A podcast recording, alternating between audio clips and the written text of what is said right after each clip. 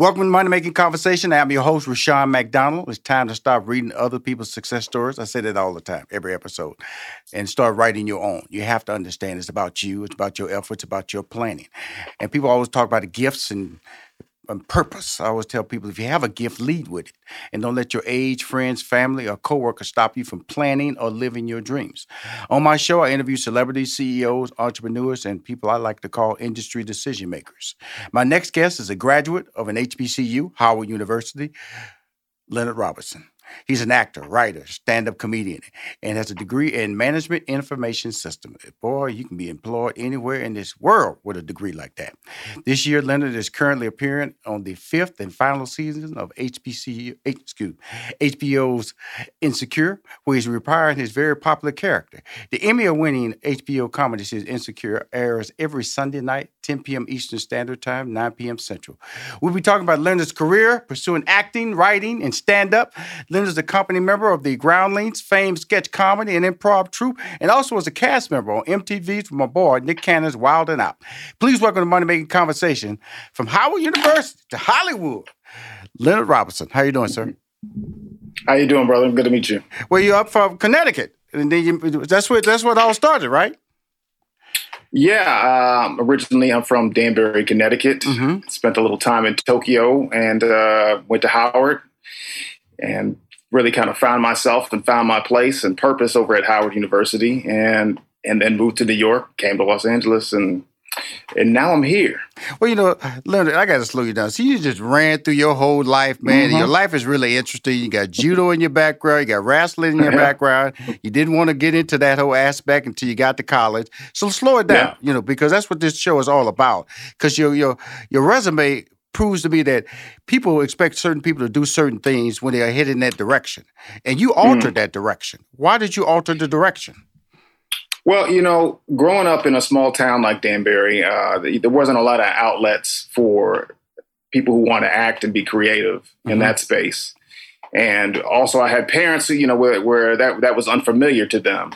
So it's hard to encourage your, your children to do something you're unfamiliar with. Right. And so I, I dabbled in it as much as I could in um, in Danbury. But uh, I actually got into, you know, very active in sports, very active in, in wrestling and judo, and and for a time, you know, that was that was my focus. Uh, but when I went to Howard, uh, I you know I wrestled for a very brief time at Howard. Um, when I got to Howard, also you know majored in business. So you know it's it's years and years of not necessarily pursuing my passion and what I wanted to do. Right. However, I think all those things I did in between are, are, the reason why I'm able to keep doing what I do now, or reason why they you know that makes me successful. You know, the discipline and and focus I learned uh, training uh, for wrestling and judo is the same kind of discipline and focus that I bring into acting and entertainment. Well, you know, something. Not everybody who, who can act. You know, just like everybody yeah. rap can sing. So you just talented, my brother. Let's go. We can throw that focus in there, Leonard, but you got talent. Okay, let's go. I appreciate that. Let's go. Let's go. I like to separate people and give them credit because a lot of people want to just slide that. Well, you know, he's focused. You know, well, he can mm-hmm. run for a touchdown. No, no, that guy who ran for that touchdown, that's his skill. That's his. That's his blessing. That's that's what enables mm-hmm. him to be great. And in, in reading your your resume and your bio, you know, like my degree was in mathematics. My minor mm-hmm. was in sociology and I went to work mm-hmm. for IBM, and everybody thought I was going to, you know, live a life. I thought I was going to live a life as a career mm-hmm. as an IBM executive, and but mm-hmm. then I mm-hmm. realized that wasn't me. It was realized that, you know, it was it, it was it was it wasn't creative enough for me. I think mm. that was my turning point. I realized that I was going to be boxed in one day, and I was not going to be happy with my life. Was did mm-hmm. you did, was that a similar tone with you? Oh, a hundred percent. I mean, my father worked for IBM over 23 years, and uh, you know that's why we spent a little time in Tokyo. Was transferred into mm-hmm. transferred to Tokyo for three and a half years.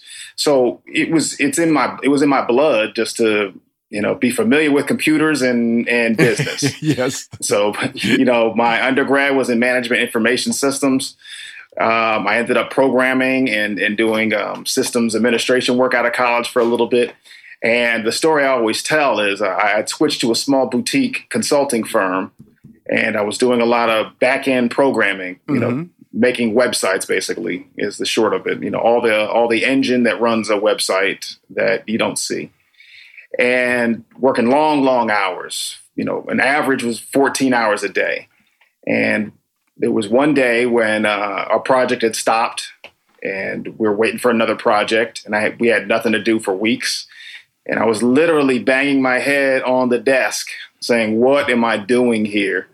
This is not what I'm supposed to be. Mm. What do I need to do? And about the fourth bang, I just popped up. I was like, I can quit. and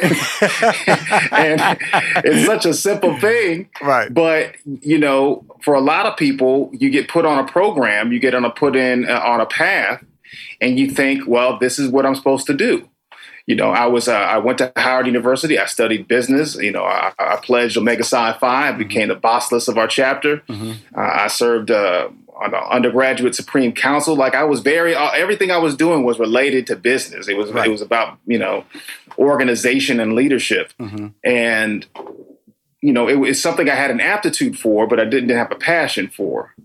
So even even throughout all that, I was always uh, you know in addition to you know the funny guy, you know, cracking jokes in the office. Right. Or I would uh, take acting classes, uh, and you know, after work, I'd go take an acting class, mm-hmm. and that's where I felt more alive. That's where I felt more in line.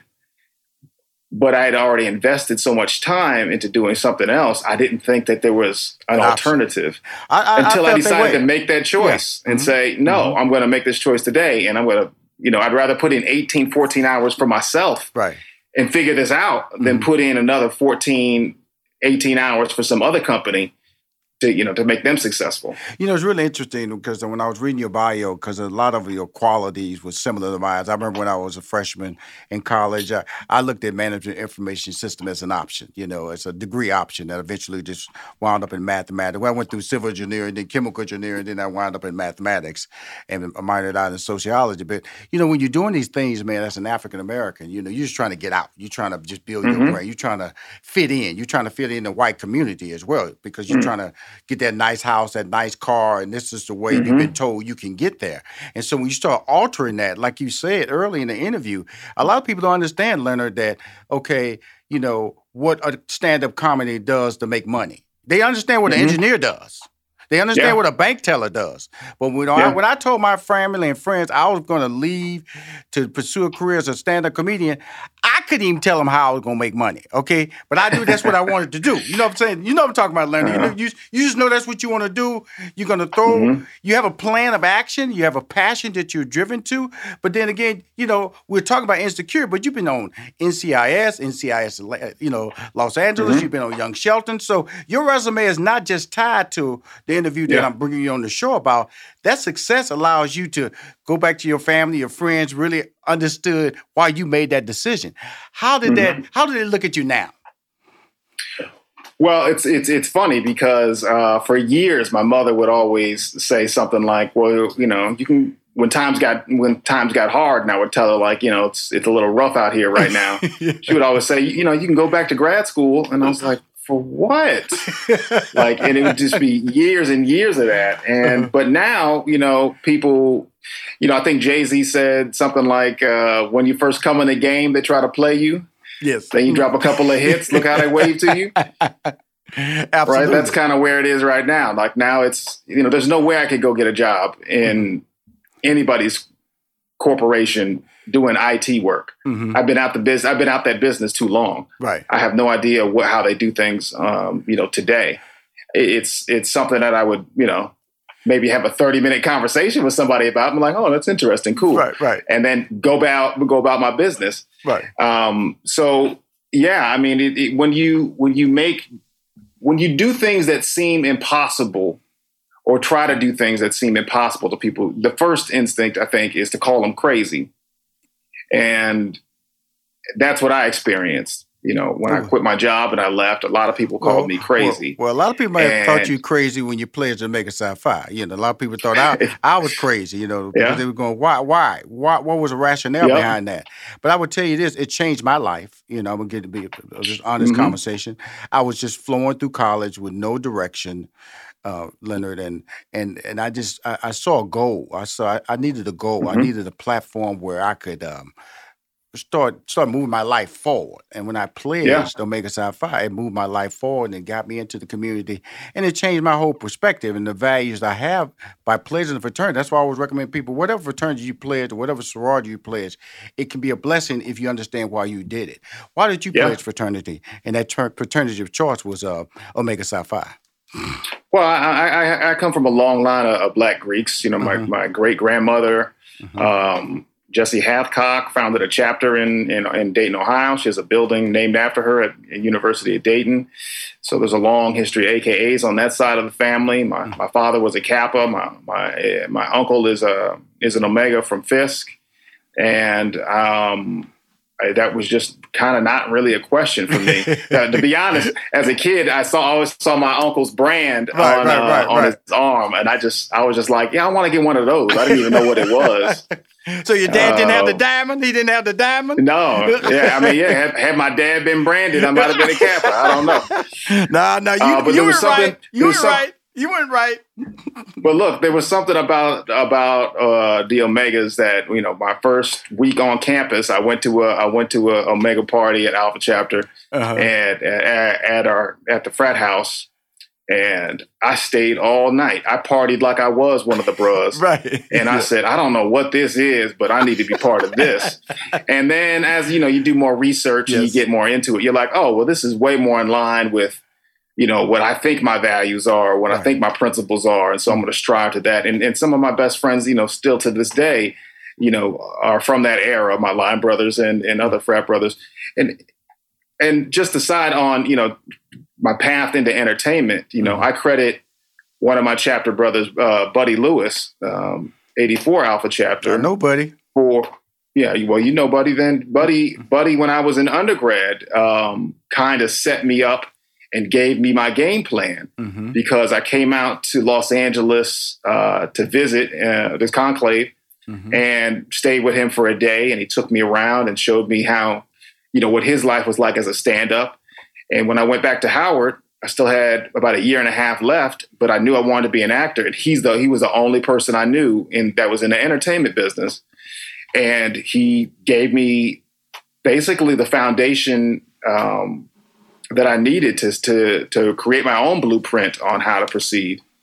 And without his mentorship early on, um, I don't, you know, I probably still, I probably would be an actor today. We'll be right back with more money making conversations with writer, stand up comedian, and actor in HBO's Insecure, Leonard Robertson.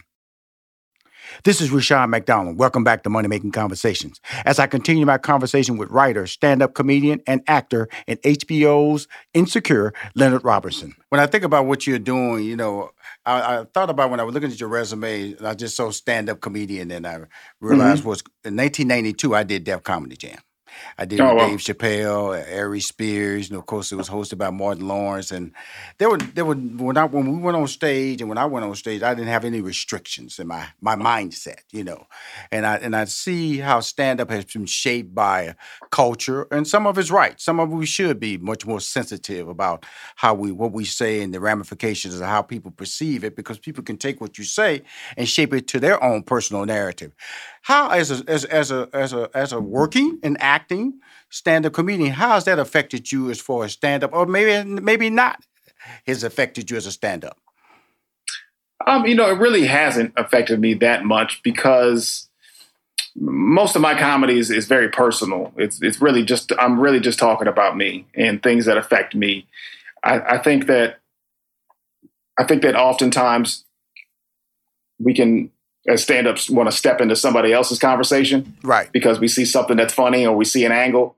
But you know you don't need to pick up every every fight every conversation. You know you can just let let somebody else carry that. Right. That, that's that's all i'm going to say about that. You know i don't well you know i don't want to get into uh you know being a comedy police or or whatever but just just know that sometimes you can talk about some topics and some areas that affect other people deeply mm-hmm. and it's not your fight Mm-hmm. Well, you know, some I, am not even guiding you into this conversation, Leonard, about uh, being a comedy police. It is about uh, certain things of having a certain amount of freedom that I had in '92. That today mm-hmm. I would have to think about is that joke is that joke worth it is that joke worth the uh, yeah the the, uh, the consequences that might come out of it you know and uh and and, and so now you know we we see it's impacting various comics over the last five to ten years who have been who have done jokes in that nature that have affected their careers as well as mm-hmm. how people perceive them as a talent moving forward and my whole thing it didn't affect me because like you I was always talking about my lifestyle my journey my personal mm-hmm. I never went into social areas of concern or natures like that. But it is different though. But doing stand up comedy is different today. Would you would you would you agree? Well, uh, outside of just stand up, I mean, the world is different right now. You know, mm-hmm. people are becoming more educated and and more informed on a lot more issues than they had to be in the past. Right. And with that requires a certain amount of growth on your part as the artist and new creative to understand where the world is right now, the temperature of the world, and decide are you going to grow with it or are you going to draw a line in the sand and say I'm going to stay right here and keep saying these things. You know, you see it politically. Uh, you know, the last couple of years, the whole America First, bring back bring back the good old days. Right. Well, it's like, well, when you say things like that, well, good for who? Right. You know, because um, because because the, the, words that you're using don't sound like it's going to be good for me.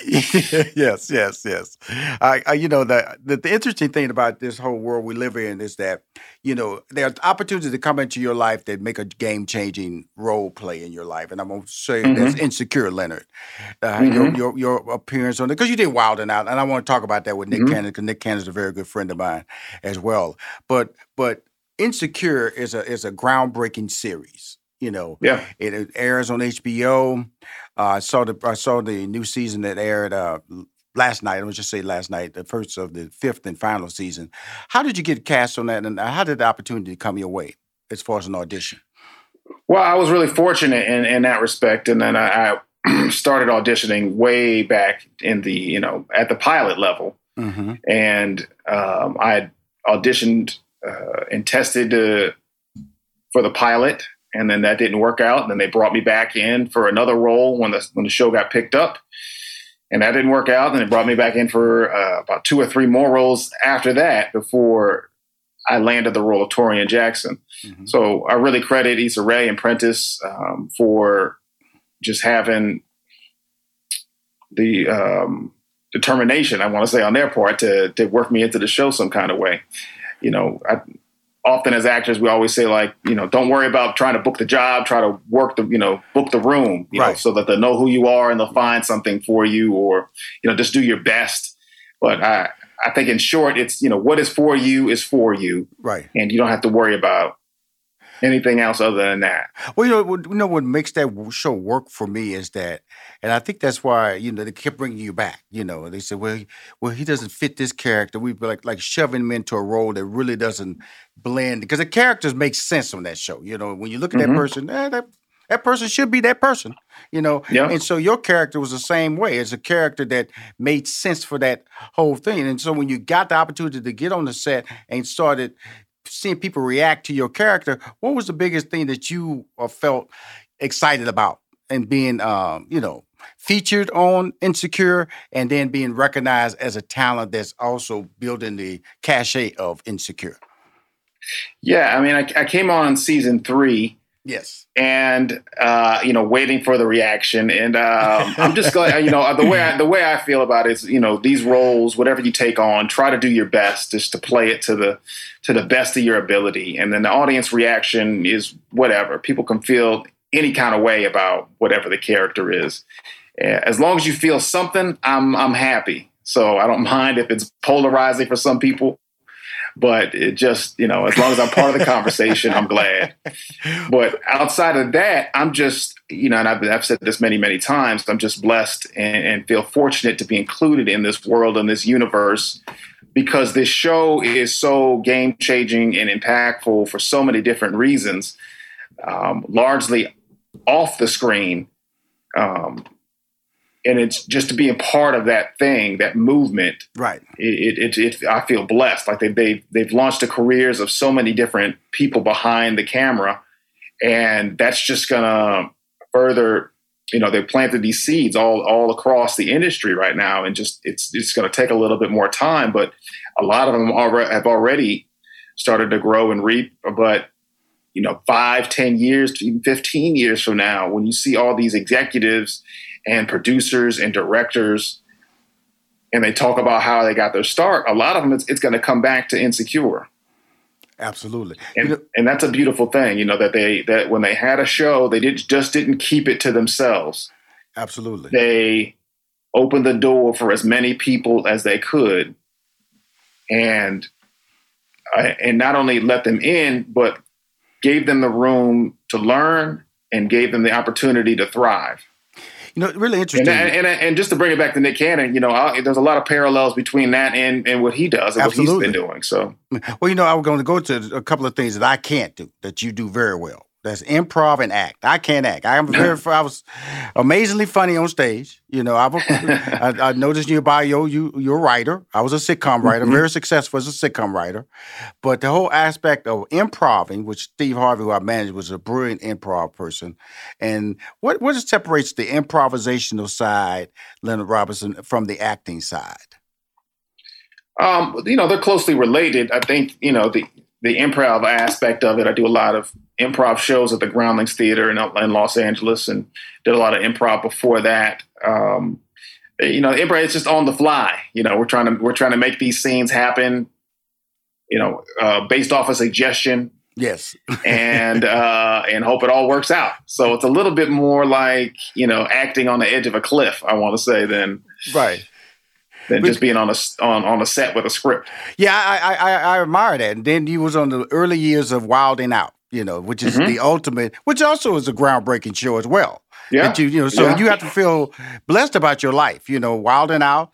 I, I feel is the, the we have, we have to say it's the longest running black improvisational show in television history. I think we could say that. Yeah. And then uh, the groundbreaking uh, HBO series Insecure, uh, mm-hmm. telling the life of two African American female as they interact between life social dynamics, which is mm-hmm. groundbreaking mm-hmm. as well. So you, you've you've had a fortunate career so far, and with that being said, the whole how did it being in the early years of the of the of Wild 'N Out to what mm-hmm. it's become now? Talk about that transition and watching that brand grow out because you're part of two huge brands in your resume.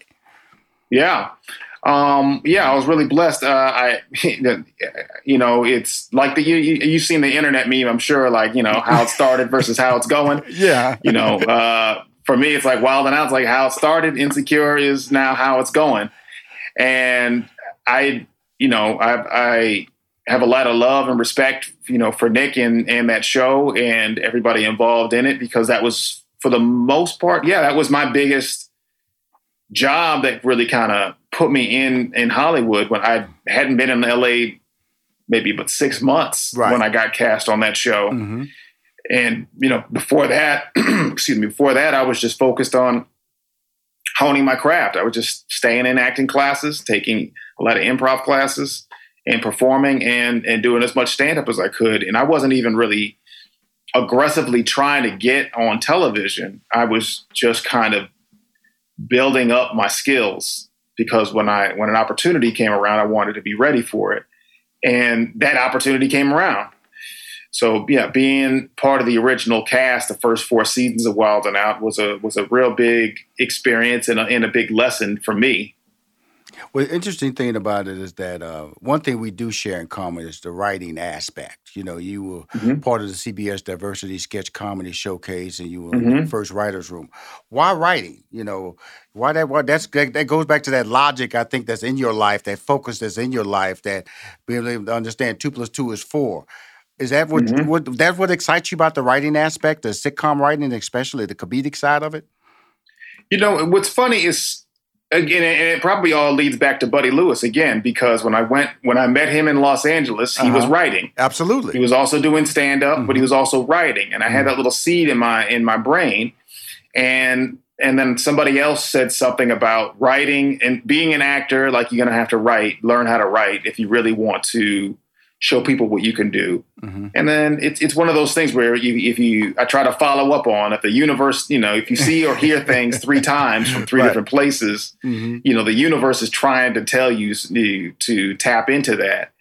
And so for me, the the writing is is a way to make sure that I always have an option on uh, bringing my voice and and point of view to the world. With my friend, and without that, I'm reliant on somebody else to try uh-huh. and create something for me.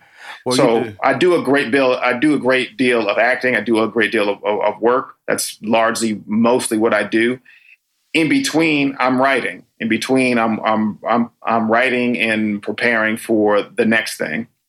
Um, I'm just fortunate that I keep getting interrupted by a bunch of acting jobs. So you know, the world's got to wait a little bit longer to see a little bit more of my writing. Don't, don't, use the word interrupted. That's a, that's a blessing. Though. That's a that's a that's a. no, you're right. You you're want right. them. You want them. Uh, the bookies. We don't call them interrupted. We call them bookies. You know, it's, the, you, it's the, you know it's that old famous choir. You know, you sit around the house and then one day you get that phone call. You get three dates as a stand up on the same date. You go, hey, well, where were these? Yeah. Why couldn't they be separated yeah. week by week by week or month by month by month? Exactly. But, the, but you know, man, I, I'm happy you came on my show, man, because I wanted to hear your story, and and uh, and I, I, consider some things that you've done a younger version of me, and you're doing great. And uh, you're a graduate of Howard, a pledge to Omega Psi Phi. Just a value system that comes with pledging the fraternity and sorority is what I push. And the fact you mm-hmm. starring on the final season of Insecure, keep winning, man. I I, I would I always be a fan that. of yours, man. If you ever want me to promote, I'm based in Atlanta, Georgia, so know you got a frat brother. I know Buddy Lewis. If you call Buddy Lewis right now, he say nothing but positive things about our relationship. So when you come through you through Atlanta, Georgia, make sure you stop in. Now come by my office and we'll we'll break bread together. Okay. Oh, no problem. I, I appreciate it, now, and I will follow up on that. Oh no, I know you will. I, got, I know you will. And guess what? I'm, I'm, i aim to please my young frat brother. Okay. I, I, appreciate you. okay, cool. Thank you for coming on Money Making Conversation, Linda Robinson. Thanks for your time. Appreciate it. If you want to hear any of my interviews or see any of my interviews, please go to moneymakingconversation.com. I'm Rushion McDonald. I am your host.